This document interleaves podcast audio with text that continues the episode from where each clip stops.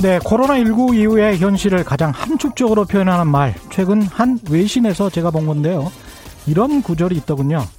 주식시장의 반등에 환호하는 백인들을 바라보는 감염된 흑인 유색인종의 망연자실함. 미국이 401K라고 퇴직연금펀드가 있어서 주식시장이 반등하면 대부분의 직장인들이 환호할 것 같지만 그것도 따지고 보면 백인들이 주로 많이 가입해 있고 가난한 흑인들은 별로 가입해 있지 않다고 합니다. 그런데 가난한 흑인들은 코로나19 감염률도 치사율도 높더라는 그런 이야기죠. 한국은 코로나19 방역 대응은 비교적 잘 해나가고 있는 것 같습니다만은 최근에 이런 통계가 나온 적이 있습니다. 직장갑질 119가 발표한 자료인데요. 코로나19로 실직을 경험한 노동자 가운데 비정규직이 정규직의 6.6배였다. 코로나19 이전에 비해 소득이 줄었다고 응답한 비정규직 노동자도 정규직보다 2.7배 이상 높았다는 것이죠.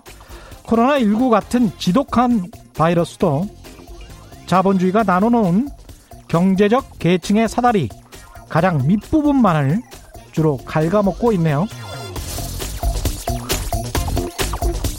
네, 안녕하십니까. 세상에 이익이 되는 방송 최경영의 경제쇼 출발합니다. 저는 진실탐사 엔터테이너 최경영입니다. 유튜브 오늘도 같이 갑시다.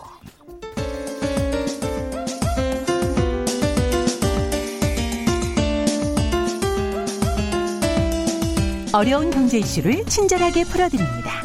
돈 되는 경제 정보를 발빠르게 전해드립니다. 예리하면서도 따뜻한 신사 이종우 이코노미스트의 원포인트 경제 레슨. 네, 국내외 경제 흐름을 분석하고 실질적인 투자 정보도 전해드리는 원포인트 경제 레슨.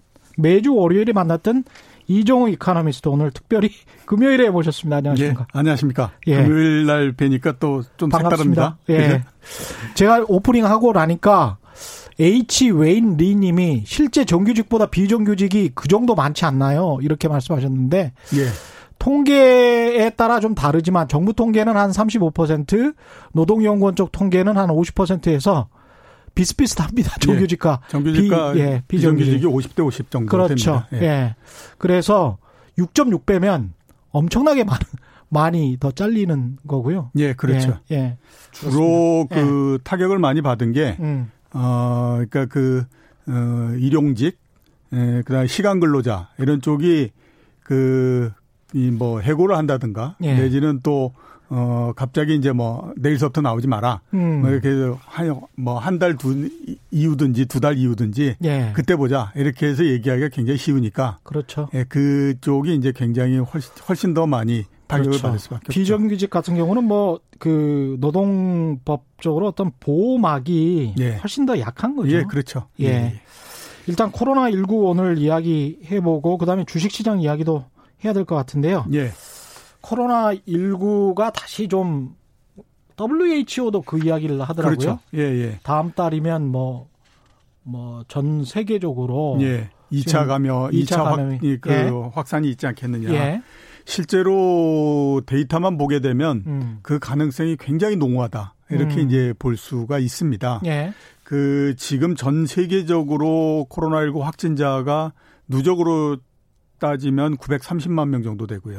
아유, 1000만 명이네. 그다음에 사망자가 48만 명 정도 되거든요. 예. 근데 이게 이제 문제가 뭐냐면 제일 처음에 갑자기 이제 환자가 늘어나게 되면 그래프가 갑자기 굉장히 빠른 속도로서 올라가 버리지 않습니까? 예. 그러다가 이제 4월 13일 기준으로 해서 기울기가 이제 굉장히 완만해지고 예. 이제 거의 옆으로 이렇게 누워버리는 형태가 됐죠. 그러니까 추가적으로 그 확진자가 더 늘어나지는 않고 예. 만약에 어제 10,000명이면 오늘도 10,000명. 그다음에 9,800명, 12,000명 이런 형태가 되면 예. 그냥 쭉 옆으로 누워버리는 형태가 되잖아요. 신규 확진자 수가. 예. 그래서 이제 4월 13일 날서부터 기울기가 굉장히 가파랐던 것이 거의 옆으로 누워버리는 형태가 됩니다. 예. 그랬다가 이게 5월 20일 정도가 되면 또 한 번의 반전이 일어나는데 옆으로 쭉 왔던 것이 갑자기 또 위로 올라가기 시작을 합니다. 그러니까 이제 대충 보게 되면 5월 하순 정도서부터 상당히 이제 빠르게 예. 또다시 이제 늘어나기 시작했다 이렇게 이제 봐야 될 것 같거든요. 가장 많이 늘어난 데가 유럽 같은 경우는 굉장히 많이 줄어들었고요. 예. 대신에 이제 굉장히 많이 늘어나고 있는 것이 아메리카 대륙입니다. 그러니까 북아메리카, 남아메리카 모두 다 합쳐서 그쪽이 이제 굉장히 많이 발생을 하고 있고, 예. 그다음에 또 다른 쪽을 보게 되면 인도나 러시아 같은 신흥국가들 이런 데가 이제 굉장히 많이 발생을 하고 있는데요. 예. 특히 이제 경제적으로 봤을 때 가장 우려가 되는 것은 역시 이제 미국이라고 봐야 되죠. 그렇죠. 전 세계 예. 환자의 25% 정도가 미국에서 지금 발생을 하고 있는데 예. 이게 이제 뭐 매일매일을 보면 매일매일이 변동이 굉장히 크기 때문에 그걸 한 일주일 정도로 해서 평균으로 놓고 보게 되면 그래도 일정하게 어느 정도의 트렌드가 나오는 형태가 되거든요. 예. 제일 처음에 그 막 이렇게 1차 확산이 됐을 때에 미국에서 그 일평균으로 해서 3만 2천 명 정도씩이 발생을 했었습니다. 예. 그게 한번 쭉 내려가서 2만 명까지 줄어들었다가 지금은 일주일 단위로 2만 5천 명 정도까지 늘어난 상태거든요. 그런데 예. 어제 몇 명이 늘어났냐면 3만 8천 명이 늘어났습니다. 그러면 2만 8천 명에서 3만 명 수준으로 다시 올라가는 건 이건 시간 문제다라고 봐야 되는 거거든요. 그렇죠. 그러니까 예. 이게 미국에서 굉장히 빠른 속도로서 지금 늘어나고 있다라고 봐야 되고 그다음에 이제 미국에서 이렇게 환자가 많이 늘어나는 것에서 또 이번 같은 경우에 그러니까 2차로 그 확진자가 많이 늘어나는 데서 특히 문제가 되는 건 뭐냐면 캘리포니아나 텍사스, 플로리다 이런 데서 많이 늘어납니다. 여기가 예. 미국의 주별로서 봤을 때 GDP가 1등, 2등, 4등인 지역이에요. 그렇죠. 예, 그러니까 경제 활동이 가장 큰 지역에서 굉장히 많이 발생을 하고 있기 때문에 플로리다가 4등이나 됐습니다. 예, 플로리다가 4등입니다. 와, 그래 캘리포니아 1등, 텍사스 예, 2등, 텍사스 2등, 그다음에 플로리다가 3등 이런 상태거든요. 예. 그러니까 보면 1차 때는 뉴욕이 있기 때문에 우리가 월가를 봐서 야, 저기 굉장히 심각하구나라고 그렇죠. 했는데 예. 전체적으로 미국 경제에서 차지하는 비중을 봤을 때는 2차 확산이 훨씬 더 무서운 거죠. 근데 또 이게 이 상황이 꼭 이 숫자가 맞느냐라고 하면 그것보다는 훨씬 더 많을 것 같다는 게 또 미국 내 여론이더라고요. 예, 그렇죠. 그러니까 예. 뭐 그 우리도 그렇지만 이게 그 뭐 그 증상이 없이 이렇게 그렇죠. 그 예. 넘어간다 이럴 경우에는 예. 그거는 그냥 모르고 지나가는 형태일 거고 그다음에 본인도 모르니까. 예, 그렇죠. 예. 미국은 그리고 우리보다는 뭐 이렇게 그 인구당 봤을 때 검진이나 이런 것들이 좀 덜하기 때문에 상대적으로 환자가 훨씬 더 많을 가능성도 있다라고 봐야 될 것 같고요. 예. 그 다음에 이제 또 큰 문제가 뭐냐면 이런 그 의문들이 지금 계속해서 제기가 되고 있는 상태입니다. 예. 과연 미국 정부는 코로나19를 잡겠다라고 하는 의지가 있느냐. 이게 하나고요. 두 번째는 예. 보면 미국 정부가 과연 코로나19를 통제할 수 있는 능력이 있느냐. 라고 하는 것에 대한 의문이 계속해서 커지고 있는 상태죠. 이게 12만 명이 죽고 이랬다는 거를 예. 뭐 전쟁 숫자랑 비교를 해보니까 그냥 나오던데 한국 전쟁하고 베트남 전쟁 참전했던 미군보다 더 많이 죽었다는 예, 거고. 그렇죠. 예, 예. 1차 세계대전, 2차 세계대전 이렇게 이제 곧 있으면 넘어가는데. 예. 이건 원 재앙인 거죠. 그렇죠. 이 정도 되면. 그리고 예. 이제 그 미국에서 환자가 발생하는 트렌드를 보게 되면 예. 그런 이게 과연 정말 능력이 있느냐라고 하는 것에 대한 의문이 계속 생길 수밖에 없는 게 예. 유럽 같은 경우에는 한때 굉장히 많이 있었지 않습니까? 예. 환자가. 그랬다가 그게 계속적으로 줄어들어 가지고 정말 이제 작은 숫자가 될 때까지 계속 줄어듭니다. 그런데 미국 같은 경우에는 줄어들다가 중간에 멈춰버리는 형태가 됐어요. 그리고 2만 명 수준에서 계속 한 두 달 정도를 끌어오다가 예. 갑자기 이게 그 환자가 늘어나면서 폭발적으로 막 증가를 해버리는 형태가 돼버렸거든요. 그러니까 이게 유럽하고도 모양이 굉장히 다른 형태가 되다 보니까 일단은 아무튼 막겠다라고 하는 의지가 있는 건지 그다음에 막으려고 할 이 능력이 있는 건지 이런 것들에 대한 의문이 굉장히 생기고 그러면서 이제 생기는 그 의문이 뭐냐면 너무 조기에 경제활동을 재개를 해버리니까 예. 결국 이런 형태가 돼버리는 거 아니냐. 이제 이런 우려가 계속 퍼지고 있는 상태라고 봐요. 네, 사실 그 결정을 했던 트럼프 대통령은 나중에 보니까 연방정부 네. 대통령에게 그런 권한이 있느냐 없느냐 뭐 락다운을 할 수 있는 권한, 풀 수 있는 권한이 없다라고 예. 또 여론에서 비판을 하니까 그러면 주지사들 너희들 마음대로 해 그런 식으로 이제 넘겨버리고 예, 넘겨버린 거죠. 책임은 자기가 없는 듯이 이야기를 하면서 나중에 이제 연방정부에서 보조는 또 잘 안 해주는 듯한 예. 그래서 공화당 쪽에 주만 뭐 이렇게 좀 편들면서 보조를 해주는 듯한 또 그런 양상이 되니까 정치적으로 또 싸움이 되더라고요. 그렇죠. 이게. 예, 예. 그러니까 이렇게 미국이 예. 중간의 환자의 형태가 다른 나라하고 달라진 이유가 뭘까라고 했을 때 가장 많이들 얘기하는 것이 대선을 얘기를 합니다. 그러니까 그 대선을 너무 의식해서 예. 경제활동을 코로나19가 어느 정도 진정 국면에 들어가기 전에 너무 빨리 풀어버린 형태가 돼버렸기 때문에 결국 이런 모양이 된 게 아니냐라는 그 생각들을 많이 하고 있거든요. 그렇죠. 그러니까 어떤 형태가 되든지 트럼프 대통령은 그에 따라서 생긴 현재까지의 결과에서 책임을 회피할 수는 없다. 이렇게 볼 수밖에 없죠. 그렇죠. 근데 트럼프 대통령 지금 하는 행태로 봤을 땐 예. 그 락다운을 다시 뭐 하자라고 한다든가 그럴 일은 전혀 없을 것 예, 같아요. 그렇죠. 트럼프 대통령도 그거를 원하지 않고요. 예. 그다음에 미국에 있는 다른 경제를 움직이는 사람들이나 이런 쪽도 그거에 대해서는 뭐 전혀 생각이 없고 그다음에 미국에서 경제를 예측하는 사람들도 2차 락다운이나 이런 것들이 이루어질 거다라고 생각하는 사람은 현재로서는 거의 전무하다라고 그렇죠. 보시면 맞습니다. 이게 왜 그러냐 하면 예. 우선은 보게 되면 1차 때 경험이 있기 때문에 2차 때에 그렇게 강력하게 막거나 이러지 않아도 된다라고 생각을 하고 있고요. 두 번째는 보면 경제활동을 중지시켜놨더니 경제가 굉장히 어려워져서 이게 질병만큼 그 부분이 굉장히 크게 문제가 되더라라고 하는 그렇죠. 겁니다. 예. 예. 그러니까 예. 뭐 우스갯소리로 그런 얘기하지 않습니까? 어차피 굶어 죽거나 병들어 죽거나 똑같은데 뭐 이런 얘기 그 하는 것이 이제 그 미국에서 예 나오는 얘기들이거든요. 그렇죠. 예. 그러니까 이게 지금 현재로서 봤을 때는 경제활동을 강력하게 일단 그 이렇게 막을 수도 없고 그다음에 또 세 번째로 보게 되면 이동 제한을 비롯해서 경제활동을 강력하게 막게 되면 그거에 따라서 보상을 해줘야 되는 부분들이 있습니다. 결국 그렇죠. 보상이라고 하는 것이 재난지원금 이런 형태로서 보상을 해줘야 되는 거거든요.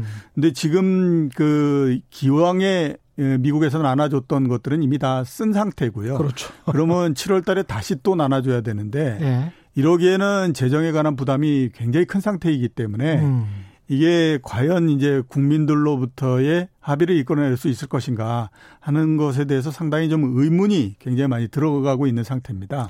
그래서 이런 것들을 감안하게 되면 추가적으로 이동금지 명령이라든가 또는 이제 2차 락다운이라든가 이런 거는 거의 없다라고 봐야 될 것 같고요. 없기 때문에 어떤 형태가 되냐? 그냥 질병하고 경제활동이 같이 가는 형태로서 계속 가는 형태가 된다라고 봐야 되는 거죠. 그러니까 그때 락다운 풀 때도 미국의 보건복지부 장관이 그 이야기를 했어요. 저는 그 담화문에 보니까 그게 가장 인상적이던데 너무나 코로나 환자가 많아서 예. 다른 환자들, 다른 중증질환자들을 치료할 공간이 없어서 그 사람들이 죽을 수 있다라는 예. 식의 이제 변명 섞인 거를 했거든요. 근데 실제로 지금 ICU라고 그 중증 환자들 치료하는 곳들 예. 그런 게 좀 심한 주들은 10%밖에 여지가 안 남아 있다는 것이고 예. 그렇게 되면 또 이렇게 계속 올라가면 다른 질환 가지고 있는 그 사람들은 또 치료를 못하게 되는 그렇죠. 것이고 예, 예. 그러다 보면 뭐 계속 치사율은 높아지는 올라가고. 거고 예. 이 뭐 참 대책이 없는 상황으로 가네요. 그렇기 때문에 예. 2차 그 할 때 보다 더 강력하게 일단 아무튼 질병을 어느 정도 통제 수준 내로 들어올 정도까지 만들어 놓고 그다음에 재개를 했어야 되는 건데 예. 너무 빨리 그걸 하다 보니까 지금은 더 통제하기가 어려워져 있는 상태라고 봐야 되는 거죠. 이게 지금 뉴욕 증시 쪽으로 가보면 예. 뭐 UNI님은 미국은 백신 개발 임박했다고 어느 정도 자신하는 것 아닐까요? 예. 그래서 대충 놔두는 것 같다는 식으로 예. 말씀하시는데 예. 안 그래도 그 백신 이야기를 좀 하려고 했었는데 예. 그 물론 이제 뭐 그 여러 가지 얘기들이 있습니다. 예. 그리고 이제 백신이 뭐 빨리 개발될 수도 있고 또 개발이 굉장히 늦어질 수도 있고 뭐 그래서 현재로서는 어떻다라고 얘기하기는 굉장히 어렵고요. 그렇죠. 물론 이제 그 뭐 삼상 실험에 들어갔다 이렇게 얘기하고 하지만 그게 실제로 개발될 것인가 하는 것들은 차후의 문제입니다. 누구도 모르죠. 예, 예. 그러니까 그 에이즈가 1980년에 시작이 됐잖아요. 예. 그러면 40년 지났는데 아직까지도 백신이 안 나온 상태거든요. 그러니까 예. 이게 백신을 개발한다라고 하는 게 단순히 개발만으로서 끝나는 건 아니고 그게 안정성을 가지고 있어야 되는 거거든요. 그런데 그 안정성이라고 하는 측면에서 여러 다른 질병에 대한 백신이 만들어졌다가 그다음에 그 안정성이 확보가 안 된다든가 예. 백신을 실제로 투여를 했더니 다른 그 증상이 나온다든가 이런 걸로 해서 못 쓰는 경우도 굉장히 많기 때문에 그렇죠. 이게 이제 또 그 문제가 될 수밖에 없고요. 또 하나는 이제 어떤 문제가 있냐면 개발하는 회사 입장에서 봤을 때는 정말 많은 돈을 투여해서 전력질 주를 할 수밖에 없잖아요. 예. 누군가 다른 사람이 만드는 것보다 내가 빨리 만들어야 아무튼 그 이 시장을 선점할 수 있으니까. 근데 이게 코로나19 백신이기 때문에 코로나19가 좀 잠잠해지게 되면 이걸 쓸 수가 없는 형태가 그렇지. 나옵니다. 아. 그러니까 이게 또 굉장히 크게 문제가 될 수밖에 없는 거죠. 이 연구 개발에는 뭐 수천억 원 투자했는데 예. 그게 꽉 났다. 이렇게 예, 그렇죠. 돼버리는 거잖아요. 예, 그러니까 예? 신종플루 같은 경우가 그런 경우였거든요. 신종플루 백신을 만들어서 신종플루가 한참 유행인 그 해에는 2조 정도의 매출을 올렸는데 예. 지금은 그 매출이 얼마로 줄었냐면 500억 정도로서 줄어들어 버렸어요. 그러니까 그 개발을 하는 회사 입장에서는 코로나19가 굉장히 유행하고 있는 1, 2년 내에 개발비뿐만 아니라 이익을 모두 다 뽑아야 된다라고 생각하고 하는 거거든요. 그렇죠. 예, 그 만약에 그게 안 된다라고 하게 되면 백신 개발에다가 들어가는 돈이 가능한 한 적게 들어가는 형태로서 그 할 수밖에 없는 거지 않습니까? 백신 회사 입장에서는 코로나19가 계속 돼야지 되는 예, 그렇죠. 그런 상황이군요. 예, 예. 이익이라는 측면에서 봤을 때. 예, 그렇기 예. 때문에 백신 개발이라고 하는 것이 우리가 생각하는 것처럼 그렇게 손쉽게 되는 형태는 아니고요. 그다음에 이제 치료제 개발하는 회사가 지금 세계적으로 알려진 것만으로도 100개가 넘고요. 예.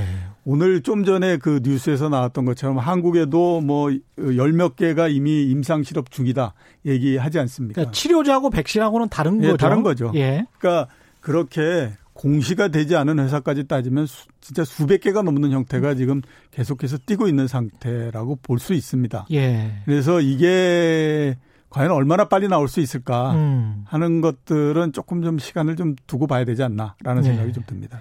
일단 뭐 증시로 다시 좀 넘어가 보면요. 예. 이게 지금 뉴욕 증시는 어제 좀 반등을 했고 예. 우리 증시도 오늘 뭐 그에 따라서 약간 좀 괜찮습니다만은 예.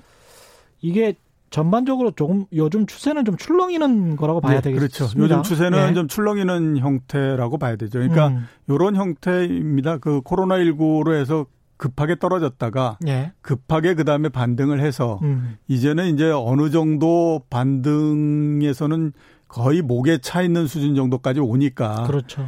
여태까지 오던 거에 대한 기억을 가지고 있는 사람들은 조금만 아무튼 뭐 주가가 밀리거나 이러면 주식을 살려고 하고 예. 대신에 가지고 있는 사람들 입장에서 봤을 때는 이익도 충분히 나고 했으니까 뭐 때가 되면 좀 팔려고 그러고 그러다 보니까 계속해서 팽팽한 균형은 이루어지는데 중간중간에 보면 굉장히 크게 변동을 합니다.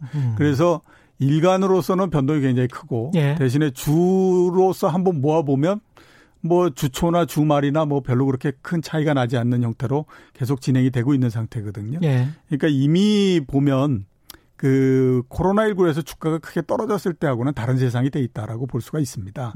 그리고 지금은 특별하게 또 모멘텀도 별로 없는 상태다라고 봐야 되거든요. 그렇죠. 예, 예. 예. 지금 어떻게 보면 한국 시장도 그렇고 미국 시장도 그렇고 시장을 끌고 가고 있는 가장 큰 힘이 되고 있는 것이 돈입니다. 유동성으로 지금 밀어붙이는 형태가 되고 있거든요. 예. 근데 이제 유동성이라고 하는 거는 시장이 참 이런 형태가 됩니다. 그러니까 그 누군가가 살 힘이 있게 되면 끝까지 버텨내는 형태가 되지만 예. 그 마지막 사람이 샀다라고 그 생각되는 순간서부터 시장이 갑자기 우르르 예, 우르르 밀려버리는 형태가 예. 나오거든요. 그러니까 이런 그 많은 것들이 상당히 좀 엮여 있는 상태이기 때문에 한국 시장도 그렇고 미국 시장도 그렇고 많이들 그 시장에 대해서 별로 그렇게 확신을 못 주고 있는 상태다. 이렇게 이제 볼 수가 있습니다. 그러니까 지수가 상당히 높아졌기 때문에 좀 부담감이 있는 그런 상태인 것 같습니다. 예, 그렇죠. 예. 굉장히 지금 부담이 많이 있는 상태죠. 예. 어떻게 됐든지 바닥에서부터 따지면 거의 55% 정도가 올라온 거지 않습니까? 그렇죠. 이건 예. 작은 숫자가 아니거든요. 그러니까 나는 뭐 예. 중간에 사서 떨어졌다가 올라갔고 해서 뭐 그렇게 된다든지 아니면 올라가는 중간에 사서 이익이 한 20%밖에 안 된다라고 하더라도 그 누군가는 거기에서 50% 이상의 수익을 낸 사람이 있는 거거든요. 예. 그 사람은 훨씬 더 유리한 입장에 있기 때문에 그 사실 몇 개월 사이에 20%도 엄청난 거 아니에요? 엄청난 거죠. 예. 예. 그 10년 동안 우리나라 주식시장 상승률이 10%가 안 되는 입장인데. 그죠? 그렇죠. 근데 이제 이런 상황에서 어제 오늘 우리 증시의 가장 큰 화두는 예. 정부가 이제 과세를 하겠다 그랬습니다. 그렇죠. 양도 차익에 예. 관해서는 예. 예, 2천만 원 넘으면 양도 차익에 관해서는 예. 과세하겠다. 예. 뭐 좀 손실이 나는 거는 뭐 2월에서 공제를 해주겠다 뭐 예. 이런 것도 있습니다만은 예. 정확히 좀 내용을 좀 파악을 했으면 좋겠습니다. 예, 어제 제가 그 세제안이 마련됐다는 얘기를 딱 듣고 예. 제일 먼저 들었던 생각이 아 드디어 이제 하는구나 이런 생각이 들었습니다. 마침내 예. 이런 생각이 들었는데 진짜 오랜 시간이었습니다. 30년 전에도 얘기는 나왔고요. 그랬습니까? 그럼요. 30년 전에도 계속해서 얘기가 나왔기 때문에 예. 야, 진짜 이번에는 하는구나라는 생각이 들었었거든요. 우선 아무튼 좀 그 설명을 드리게 되면 예. 이번에 이제 이름 자체가 금융투자소득세입니다. 금융투자소득세. 네, 이게 원래 이제 그 많이들 얘기했던 게 주식 양도 차익 과세잖아요. 그렇죠. 예, 근데 이게 이제 이름을 금융투자소득세라고 바꿨는데 왜 이렇게 바꿨냐면 이건 주식만 들어가는 건 아니고요. 주식, 채권, 펀드, 파생상품, 뭐 예. ETF 이런 것들 우리가 이제 금융상품으로 해서 투자하는 것들 있지 않습니까? 예. 그걸 모두 다 한꺼번에 모아가지고 그 한꺼번에 모은 거에 수익을 가지고 따지기 때문에 예. 이게 주식만 가지고 하는 게 아니니까 금융투자소득세 이렇게 이제 이름을 붙인 거고요. 예. 특히 이제 그 주식 양도차익 이런 걸 붙이지 않은 거는 너무 오랜 시간 동안 주식 양도차익에 관한 얘기가 있었기 때문에 예. 아, 이 이름 자체에 대해서 거부감이 있습니다. 그래서 이제 아마 이렇게 바꾼 것 같고. 내용을 보면 2023년도서부터 시작합니다. 주식만을 우리가 따지면 1년에 2천만 원 이상 수익이 나지 않습니까? 예. 그러면 2천만 원 이상 나는 수익에 대해서는 20%. 그다음에 3억 이상인 거는 25%. 3억 이상 수익이 나면? 예, 그렇죠. 그러니까 2천만 원 이하의 수익이 나면 예. 그러니까 1,995만 원이 나면 그거는 그 세금이 없는 거죠. 그다음에 만약에 2,500만 원이 나면 2천만 원까지는 공제를 예, 해주고 공제를 해주고 500만 원에 대해서 20%. 그럼 100만 원. 예, 예 그렇죠. 100만 원 세금. 예, 2,500만 원 벌어서 100만 원 세금. 예, 예, 그렇게 되는 1년에 거죠. 2,500만 원을 주식 투자로 벌 수 있는 직장인이라면 초절정 고수 같은데요, 제가 보기에. 그렇죠. 예. 그래서 어제 그 예. 세제를 이 발표하면서. 예. 작년도 통계를 가지고 아마 얘기를 했습니다. 2천만 원 이상 그 소득이 난 사람은 우리나라 주식 투자자 600만 명 중에서 5%밖에 안 된다. 그러니까 30만 명뿐이 안 된다라는 예. 거죠. 그러니까 너무 이 그 과세에 대해서 그 거부감을 갖지 마라. 이렇게 해서 이제 만들었는데. 근데 아까 그 2천만 원하고 또 3억이라 그랬잖아요. 예, 예. 왜 이렇게 근데 그 간격이. 예. 너무 크지 않습니까? 2천만 원 번 거하고 3억 예. 번 거하고는. 아마 제가 보기에는 예. 이게 처음 시작하는 거기 때문에 그 20% 이상 되는 사람들의 불만을 좀 예. 줄여주기 위해서 간격을 확 넓혔다가. 예, 그다음에 이제 시행하는 과정 속에서 아마 이걸 보다 더 좀 세분화하는 형태로서 갈 겁니다. 그러니까 뭐 2천만 원을 넘은 사람들은 20%, 그다음에 이제 시간이 좀 지나면 뭐 한 5천만 원 넘은 사람은 21%, 뭐 이렇게 해서 이제 조정을 할 텐데 예. 지금은 시행을 하기 때문에 3억 이상의 수익을 내는 사람은 그렇게 많지 않거든요. 그렇죠. 거의 대주주 뭐 이런. 예, 그렇죠. 그러니까 예. 아마 그냥 대부분 20% 정도가 일단 적용이 되게 만들어서 그다음에 이제 과세에 대한 좀 저항이 줄어들고 나면 예. 그다음에 이제 바꾸기 위해서 이렇게 하는 거다. 봐야죠. 그렇군요. 예. 예. 자, 그래서 이제 그동안에도 많이 얘기했던 게 뭐냐면 그럼 손실 나면 어떻게 할 거냐. 이익 나면 그 세금 갖고 갔으면 손실 그렇죠. 났으면 그거 보존해 줘야 되는 거 아니냐 예. 이런 얘기 했었거든요. 그래서 만약에 올해 손실이 나게 되면 3년 동안 이익이 난 걸 가지고 그 부분들을 이제 메꿔가면서 합니다. 그러니까 올해 만약에 1,000만 원 손실이 나면 예. 내년도에 3,000만 원 이익이 나지 않습니까? 예. 그럼 2,000만 원은 공제되는 거고 예. 1,000만 원은 올해 손실 난 거를 메꾸는 형태가 되니까 예. 그때는 3,000만 원의 이익이 난다고 하더라도 세금이 없어지는 거죠. 세금 공제를 받기 위해서라도 꾸준히 주식 투자를 해야 되겠네. 손실이 났다고 하더라도 이런 세제. 그렇죠. 예. 예. 그다음에 아주 이제 묘하게 만들어놨구나. 예. 그다음에 예. 그동안에 이제 많이 얘기했던 게 거래세도 받고 그다음에 그 양도 차익도 하고 이게 정말 이중과세 아니냐 이런 얘기를 했거든요. 예. 그래서 이제 거래세를 좀 낮추는 그 방안을 이번에 내놨습니다. 지금 거래세가 0.25%거든요. 예. 2022년도에 0.02% 내리고 2023년도에 0.08% 내리고 그래서 0.1% 내려주겠다 이렇게 얘기를 했고요. 이런 아마 의문을 가지시는 분들이 있을 겁니다. 예. 내가 20년 전에 삼성전자를 한 600 얼마에 샀는데 지금 이렇게 5만 원 이렇게 돼서 거의 100배 정도 올랐는데 그렇죠. 그러면 2023년도 되면 나는 100배 오른 거에서 20% 내면 이게 20배 오른 거는 그러면 정부한테 이 세금으로 내야 되느냐 이렇게 이제 가지 않습니까? 그래서 그걸 막기 위해서 과세 기준점은 2020년 12월 31일입니다.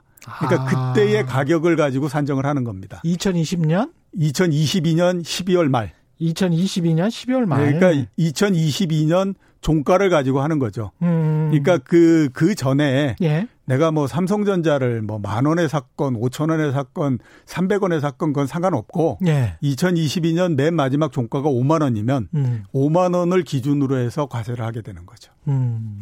아니 근데 2천만 원 저는 소득이 있는 곳에 세금이 있어야 된다라고 보고요. 그거는 임대소득이랑 똑같다라고 보는데 근데 그럼에도 불구하고 단타를 자꾸 조장하는 것처럼 이런 식으로 따지면 1999만 원만 나는 벌 테야 1년에 그래서 좋은 주식 정말 가치가 높은 기업을 선택을 해서 그 기업의 주인이 된다는 심정으로 가는 게 이제 가치 투자인데 그렇게 오랫동안 가치 투자를 하는 사람들에게는 장기 보유 특별 공제랄지 이런 부동산처럼 이런 것들이 좀 있어야 될 것 같은데 그거는 또 쏙 빼놨더라고요. 그거는 이제 부동산의 경우고요. 그러니까 이제 그 금융 상품의 경우를 똑같이 적용하게 되면 그러면 은행에 예금 적금 10년 들면 그거에 따라서 특별 공제 해줘야 되냐 이렇게 얘기가 될 수밖에 없지 않습니까? 형편상으로 봤을 때 또 그렇게 말할 수도 있겠네요. 그렇기 때문에 이게 금융 상품에서는 그렇게 이제 장기적인 갖고 있었다라고 해서 특별하게 공제를 해주고 이러는 것들을 적용하기가 굉장히 어려운 거죠. 미국에서는 하긴 해요. 이게 1년 이상 장기 보유 특별 공제를 하긴 하는데. 그렇게 이야기할 수도 있겠습니다. 논리적으로는. 그렇죠. 그렇습니다. 제일 많이 이거를 아까 말씀드렸던 것처럼 30년 전서부터 아무튼 꾸준히 계속 얘기가 나왔었는데 우선 제가 생각했을 때는 제일 하기에 적기는 언제였었냐면요. 92년도에 금융실명제를 할 때 같이 했어야 되는 겁니다. 원래 이거. 그때의 금융실명제를 하면서 우리는 그냥 가상의 계좌를 실명화시키는 것만 기억을 하고 있지만 실명화시킨 계좌에 대해서 모든 금융 상품에 대해서 세금을 물리게 됐었거든요. 그랬는데 그때 유일하게 예외를 뒀던 것이 이제 주식이었죠. 그래서 그때에서부터도 이제 계속 예외가 돼서 지금까지 넘어온 거였거든요. 그리고 중간중간에 많이 이거를 좀 과세를 하려고 했었는데 그때마다 많이들 얘기했던 게 뭐냐면 양도 차익 과세하게 되면 주식시장 난리 난다. 이런 얘기를 하면서 지금 못하면서 지금까지 이제 계속 넘어온 형태가 됐죠. 그렇군요. 그랬는데 제가 생각했을 때는 양도 차익 과세를 한다고 하더라도요. 주식시장 난리 안 납니다. 그러니까 너무 걱정하지 않으셔도 된다. 그러니까 시장에 미칠 영향은 그렇게 크지 않다. 네, 그렇죠. 그게 왜 제가 그렇게 말씀드리냐면 아까 말씀드렸던 것처럼 92년도에 금융실명제 실시하지 않았습니까? 그 이전에 우리나라 주식시장에서 어떤 얘기 있었냐면 금융실명제를 실시하면 주식시장은 그날부로 거의 문 닫는다 이런 얘기 했었거든요. 그러니까 그럴 수밖에 없는 게 그전에는요. 굉장히 많은 비실명의 계좌들 이런 것들이 굉장히 많았어요. 그리고 그 돈이 도대체 어디서 오는지도 잘 몰랐고요. 그러니까 그런 형태였었는데 이게 갑자기 실명화시키라고 하면 그 당시 기준으로 봤을 때 지하에 숨어 있었던 돈이 표면으로서 나오게 만드는 건데 그러면 모두 다 주식을 팔고 다른 어떤 구멍으로 들어가지 그게 가만히 있겠냐라는 얘기를 했거든요. 그래서 실제적으로 금융실명제가 실시되고 그 다음날 주식시장이 열렸을 때 거의 모든 종목이 하한가를 쳤고요. 그 다음날도 또 거의 대부분의 종목이 하한가를 쳤습니다. 그리고 열흘 동안 조금씩 빠졌다가 13일 정도 되는 순간서부터 주가가 올라가기 시작을 해서 원래 제일 처음에 한 650포인트 정도일 때에 금융실명제가 실시됐거든요. 근데 그게 주가가 어디까지 올라가냐면 1100포인트가 넘어서까지 올라갑니다. 그때는 이제 논리가 어떻게 바뀌냐면 야, 그 금융실명제 그러니까 과세하는 데에서 주식만이 예외니까 모든 돈은 주식으로 다 모인다. 이러면서 이제 올라간 거거든요. 그러니까 그 물론 차익 과세를 하는 부분들이 예. 과세가 없을 때보다는 이익이 줄어드는 거는 사실이지만 예. 그렇다라고 해서 그게 주식에 투자를 전체적으로 막는다든가 이런 부분은 없다라고 봐야 될 것 같아요. 이게 지금 거래세는 지금 당장 단계적으로 낮춰지는 거죠? 네, 그렇죠. 내년부터? 아니요. 2022년서부터. 2022년서부터? 네, 2022년, 2023년. 아, 그러면 2023년부터 양도소득세를 부과를 하고 예. 2022년부터 당장 1년 앞서서 예. 거래세는 낮추고. 예, 거래세는 낮추고. 그러면 주식 투자자 입장에서는 2022년이 가장 주식 투자하기 좋네. 거래세는 낮고 예. 양도소득세는 안 내고. 예. 그래서 예. 그 거래세 낮추는 것도 그런 예. 거를 다 알고 있기 때문에요. 예. 합쳐서 0.1% 내리는데 아. 2022년도에는 0.02% 내리고 예. 2023년도에는 0.08% 내리고 그렇습니다. 그러니까 그 최 기자도 마찬가지지만 예. 대한민국의 세무 행정을 너무 우습게 생각하면 예. 안 됩니다. 꾸준히 한번 해라라는 아주 정밀하고 디테일해요. 이거 보면. 예. 근데 카르마 그리고 2천만 원이 왜 2천만 원이야 그러면은 우리가 이제 아마 금융소득 종합 과세할 때 예, 예. 그걸 2천만 원 선까지 그렇죠. 내렸었잖아요. 예, 예. 내렸기 때문에 4천만 원에서 2천만 원까지 내렸으니까 예. 이것도 2천만 원 이렇게 한 것 같아요. 예. 예. 카르마 극복님은 2천을 까먹는 건 자주 봤어도 2천을 본 분은 못 본 듯요. 뭐 이렇게 예. 말씀을 하셨습니다. 아까 말씀드렸지 않았습니까? 예. 전체 5%밖에 안 된다고 작년도에. 예. 그 아쿠아님은 주식 배당 소득도 2천만 원 비과세 공제에 포함되나요? 이렇게 말씀하셨는데. 아, 이거 그 예. 말씀드린 금융투자소득세는요. 예. 거래해서 생기는 차익만을 그 합니다. 이자 배당 소득세를 15.4% 미리 내고. 예, 그렇죠. 미리 내고 그 사람 계좌에 떼주는 거기 때문에 예, 예. 또 뭐 낼 필요는 없는 예, 거죠. 그렇죠. 예, 그렇죠. 예. 예. 배당과 관련해서는 그런 것 같고요. 예. 일단 그러면 뭐 이중과세 문제랄지 이런 시장의 어떤 잡음은 이게 외국은 이런 거래세랄지 양도세랄지 이런 게 있는 거잖아요. 대부분의 선진국들은 다 있다라고 보시면 그렇죠? 맞습니다. 그러니까 예. 미국도 그렇고요. 영국도 예. 그렇고 독일, 프랑스, 일본, 이태리 모두 다가 양도소득세 다 있습니다. 그렇죠. 예, 그 양도소득세 없고 우리처럼 이제 거래세 이렇게 그 돼 있는 나라는 주로 동양에 있는 나라들입니다. 그러니까 아. 그 중국 그렇고요. 예. 그다음에 홍콩 그렇고 대만 그렇고 싱가포르 그렇고 이런 형태거든요. 이게 이제 그 거래세를 놔두고 양도세를 과세를 못하고 했던 거는 예. 그동안에 보면 옛날에는 예. 그 양도세를 매긴다는 게 굉장히 어렵죠. 주식 같은 경우에는. 왜냐하면 그거를 한번 계산을 하려고 그러면요. 각 그 만약에 전산이 안발될 때 있었던 80년대 이럴 때는 그렇습니다. 각 증권회사에서 원장을 놓고 그 매매했던 거를 다 계산을 해내야 되거든요. 예. 그러니까 이게 너무 일이 크기 때문에 예. 그때는 할 수가 없는 거예요. 그런데 예. 이제 자본시장이 쭉 발전을 하면서 이게 전산도 많이 그 발달하고 그렇게 되면 앞에 말씀드렸던 선진국 같은 경우에는 자기의 거래 내역이 그대로 나오기 때문에 그거를 얼마만큼 이익이 났다라고 하는 걸 계산하기가 굉장히 쉽잖아요. 그렇기 때문에 이제 그때에서부터는 그 양도세 쪽으로서 계속 넘어가게 되는 형태가 되는 거거든요. 우리나라도 이제 그런 그렇죠. 하는 거죠. 그 생각해보니까 그 주식시장에서 그런 루머 있었는데 기관도 예. 이 거래세 냅니까? 기관은 거래세는 예 거래세는 안 내죠. 그래서 거래세 안 내죠. 거래세 안 내죠. 그래서 사고팔기를 자주 한다 예, 뭐 이런 그렇죠.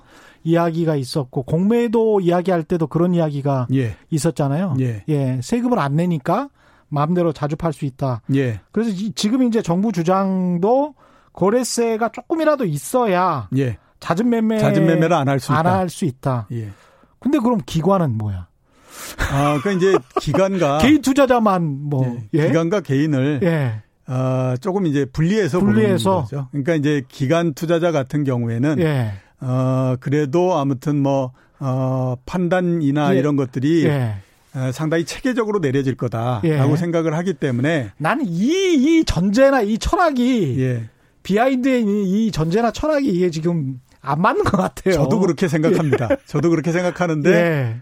이 정책을 만들거나 예. 하는 사람들은 항상 생각하는 것이 뭐냐면 예. 가장 우위에 있는 그러니까 뭐 투자의 전략이라든가 모든 그 정보력이라든가 이런 것에서 가장 우위에 있다라고 생각하는 게 외국인을 놓고요. 그렇죠. 그다음에 이제 그 기관 투자자를 놓고 맨 아래에 개인 투자자를 놓거든요. 예. 그렇기 때문에 왜 그 공매도 이런 것들도 보면 그 기간까지는 허용해줘도 개인 투자자들한테는 거의 허용을 안 그렇죠. 해주잖아요. 예. 그게 이제 그 상대적으로 전략에 관한 이런 부분들이 약하다라고도 보는 뿐만 아니라 결제가 될지 안 될지 하는 것들에 대해서도 확신을 못한다 이렇게 생각하기 때문에 계속 그러는 거거든요. 아니 그런 식으로 할 거면 개인 투자자들은 파생 상품이나 옵션 하지 말게 해야지. 선물 옵션을. 예. 그렇게 해서 그냥 거의 뭐 쫄딱 망할 수가 있는데 예. 그런 거는 투자하게 해주면서 공매도랄지 거래와 관련해서는 이쪽은 이른바 이제 인텔리전트한 현명한 투자자들이다. 예. 계몽된 투자자들이다라고 생각을 하고 개인들은 어느 정도 제어를 받아야 된다라는 그런 어떤 철학이 있는 건데 예. 이것도 좀 많이 올드한 그렇죠. 오래된 예, 예, 예. 구식의 사고방식 같습니다. 예. 어떻게 보면. 그것도 좀 한번 생각을 해보셔야 될 것 같고요. 정책당국이. 예.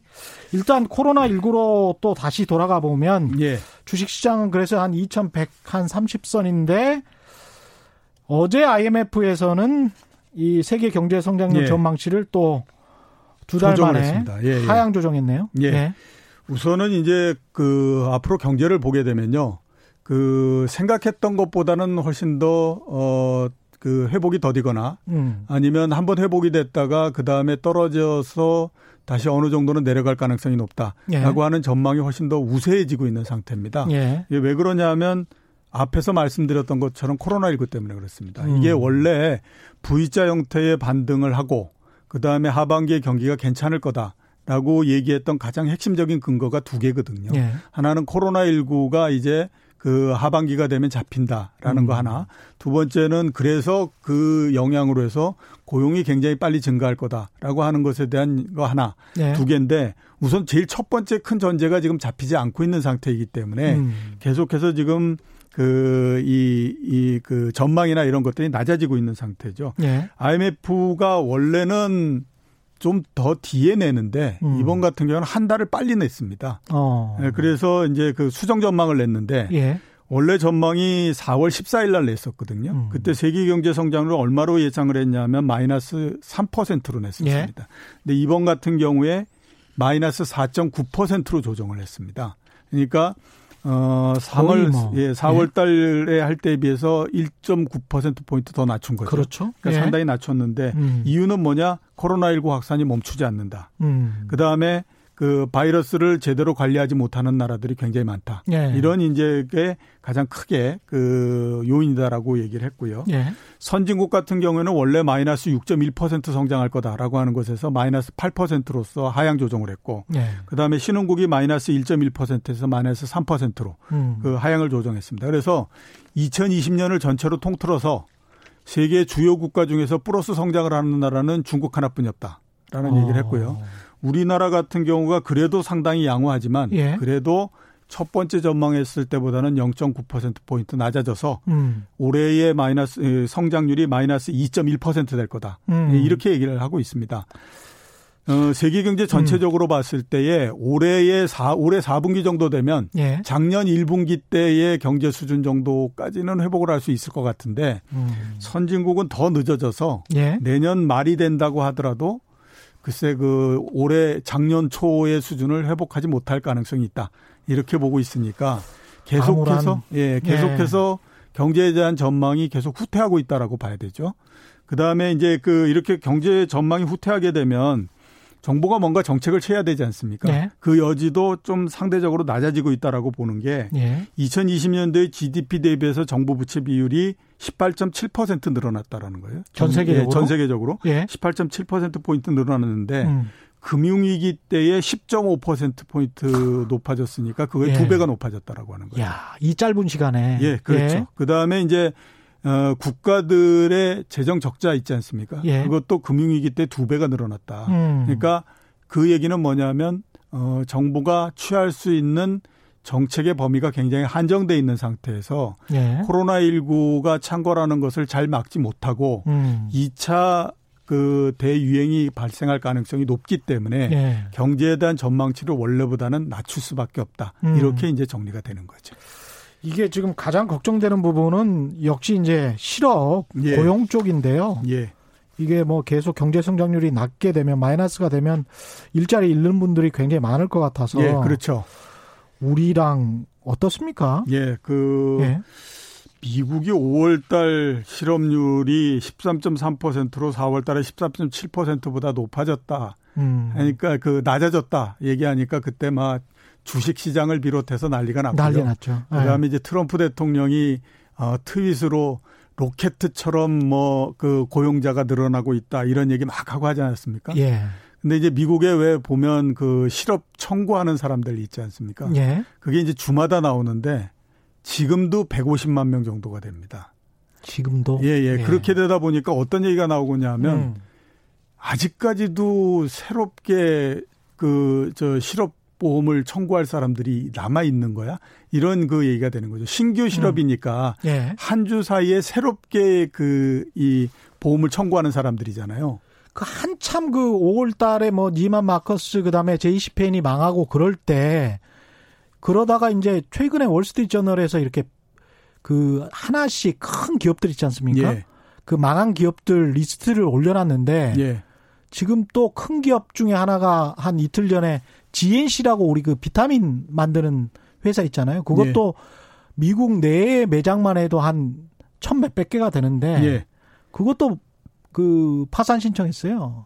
그러니까 이게 그런 식으로 기업들을 몇 개 얼마나 큰 기업들이 지금 문을 닫고 있는지를 이렇게 보니까 이게 보통 문제가 아니구나. 예, 이게 그렇죠. 확 들어오더라고요. 예, 예.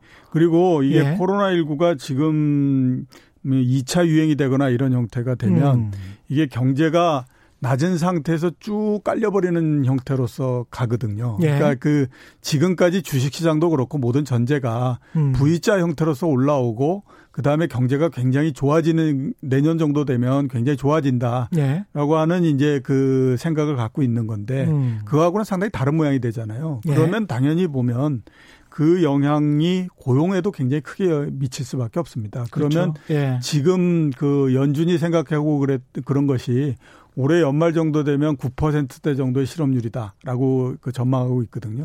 근데 그게 생각처럼 그렇게 빨리 개선이 되거나 그러지 않을 가능성이 높다라고 하는 겁니다. 예. 그렇게 되면 상대적으로 상당히 문제가 될 수밖에 없고 그다음에 이런 부분들은 우리나라도 마찬가지입니다. 예. 우리나라도 지금까지는 아무튼 고용이 그래도 지금 당장에 조금 이렇게 어렵다고 하더라도 빠르게 개선될 거다라고 생각을 하고 있는데 이게 우리나라가 수출을 많이 하는 나라잖아요. 그렇죠. 코로나19가 1차 확진에서 확산이 되고 이후로 지금까지 보면 예. 세계적으로 수출입이 8% 정도 줄어들었습니다. 그럼 우리나라에 미치는 영향도 굉장히 클 수밖에 없는 거거든요. 예. 그러니까 그런 것들을 감안하게 되면 이런 영향은 우리나라의 고용 여기에도 상당한 영향을 미칠 수밖에 없다. 이렇게 볼 수밖에 없는 거죠. 0372님은 홀딩스 등 투자 전문 법인은 거래세 인하로 혜택만 보는데 개인은 양도세를 추가로 내야 하는 불공정은 어찌 이해해야 하나요? 이것도 말됩니다. 예. 예, 홀딩스 지주회사. 그렇죠. 예. 날카로운 지적이십니다.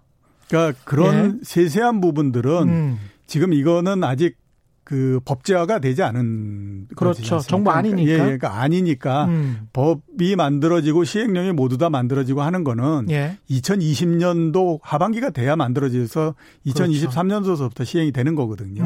그렇기 때문에 그때에 이제 지금 말씀하셨던 여러 가지 부분들을 예. 모두 다 모아가지고 그걸 이제 법에도 넣고 시행령에도 넣고 이러면서 예. 손을 봐서 하는 거죠. 그렇죠. 지금은 그냥 예. 대강만 나와 있는 형태다. 이렇게 이제 볼 수 있습니다. 일단은 아니다. 이렇게 이해하시면 될 것 같고요. 예. 일단 이렇게 미국도 안 좋고 세계 경제 안 좋고 그러면 트럼프 대통령은 될 것 같습니까? 안 될 것 같은 분위기죠, 지금. 예, 지금 보면 예. 왜 우리가 그런 얘기 많이 하지 않습니까? 예. 선거는 구도와 예. 이슈와 인물 예. 세 개의 싸움이다. 이런 얘기 많이 하잖아요. 구도와 이슈와 인물. 예. 예.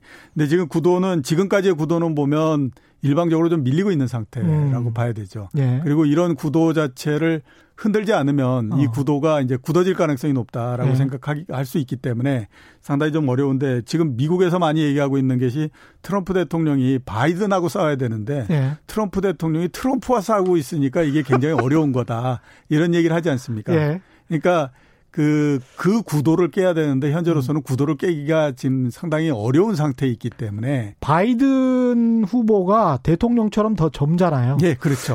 그래서 그게 이제 상당히 문제가 되는 거고. 바이든이 대통령 같아요. 예. 그다음에 이슈 면에서 봤을 때 지금 가장 큰 이슈는 코로나19 있을 거고요. 그다음에 이제 인권 문제 있지 않습니까? 예. 그다음에 경제 문제 있고 이렇게 가거든요. 예. 우선 코로나19는 지금까지도 별로 그렇게 점수를 못 얻었을 뿐만 아니라 앞으로 만약에 확진자가 계속해서 늘어난다면 이건 점수를 까먹는 부분이라고 봐야 되죠. 그다음에 인권 관련한 부분들은 사람의 기억 속에서 잊혀지면 모를까. 그렇지 않고는 점수를 얻기가 어려운 부분이고. 결국 그러면 트럼프 대통령이 점수를 얻으려면 마지막 한 거는 경제를 굉장히 빠르게 회복을 시켜야만 되는데 이게 지금 마땅치 않죠. 정책도 굉장히 많이 썼고. 계속 차이나만 중국만 비난하고 그렇기 때문에 지금 하고 있는 게 차이나를 계속해서 때리는 형태가 되는 거죠. 그래서 왜 주중에 보면 미중 무역 협상은 이제 끝났다 얘기 하지 않았습니까? 나바로 백악관 정책국장이 그 다음에 막 주식 시장이 마구 움직이니까 나와서 그건 아니다 이러면서 막 얘기해가지고 또 진화시키고 막 이렇게 하지 않습니까? 그걸 보면서 이게 같은 백악관 내에서 물론 이제 나바로 정책국장이 매파이기는 하지만 백악관 내에 없는 기류를 본인의 생각만 가지고 얘기하지는 않거든요. 그렇겠죠. 그러니까 이미 보게 되면 백악관 내에서 그런 시나리오가 다 있는 거죠. 이게 어떤 단계에서 우리가 이 지금 선거의 판을 이렇게 개선시키지 못하거나 호전이 안 된다라고 하면 어느 시점에 우리는 마지막 카드로서 그 판을 흔들 수밖에 없는 거다. 그러면 그 판을 흔드는데 카드 중에 하나로 이게 들어가 있는 거죠. 그렇죠. 그거를 이제 나바로 정책국장이 입이 싸서 먼저 얘기했을 뿐이지 이게 없는 게 아니거든요. 그렇기 때문에 이건 언제든지 나올 수 있는 부분이고 미중 갈등이나 이런 것들은 언제든지 재발될 수 있는 부분들이기 때문에 이게 아마 대선과 맞물려서 앞으로 한 4달 동안 다양하게 여러 가지 일들이 벌어진다 이렇게 볼 수가 있겠죠. 그러니까 본인의 재선을 위해서라면 어떠한 행위도 할 것 같아요. 볼튼 전 국가안보보좌관의 자서전을 보면 이상해요. 정말 이게 상식적인 대통령은 아닌 것 같아요. 물론 트럼프 대통령이 보통 사람들이 생각했던 것과 조금 다르다라고 하지만 미국 역사를 쭉 읽어보면요. 미국의 대통령을 했던 양반들 치고 재선이나 이런 거, 그러니까 선거에 정말 온갖 기술이나 이런 것들을 동원하지 않은 사람들이 거의 없습니다. 그렇기 때문에 물론 조금 아무튼 우리가 여태까지 봐왔던 대통령하고 조금 다르긴 하지만 거의 그게 일반적이다라고 보시면 맞습니다. 알겠습니다. 오늘 말씀 감사하고요. 지금까지 이종우 이코노미스트와 함께했습니다. 고맙습니다. 예, 고맙습니다. 예, 최근의 경제쇼 오늘 준비한 내용은 여기까지고요. 주말에는 경제쇼 플러스 아시죠? 토요일 오전 11시 유튜브로 먼저 업로드되고요. 이번 주에는 부동산 시장 살펴봤습니다. 6.17 부동산 대책 이후에 서울과 지방의 집값 내릴까요? 오를까요? 꼭 한번 들러봐 주시기 바랍니다. 시간 되시면 이슈 오도독도 함께 봐주시면 좋겠습니다. 지금까지 세상에 이익이 되는 방송 최경련의 경제쇼였습니다. 고맙습니다.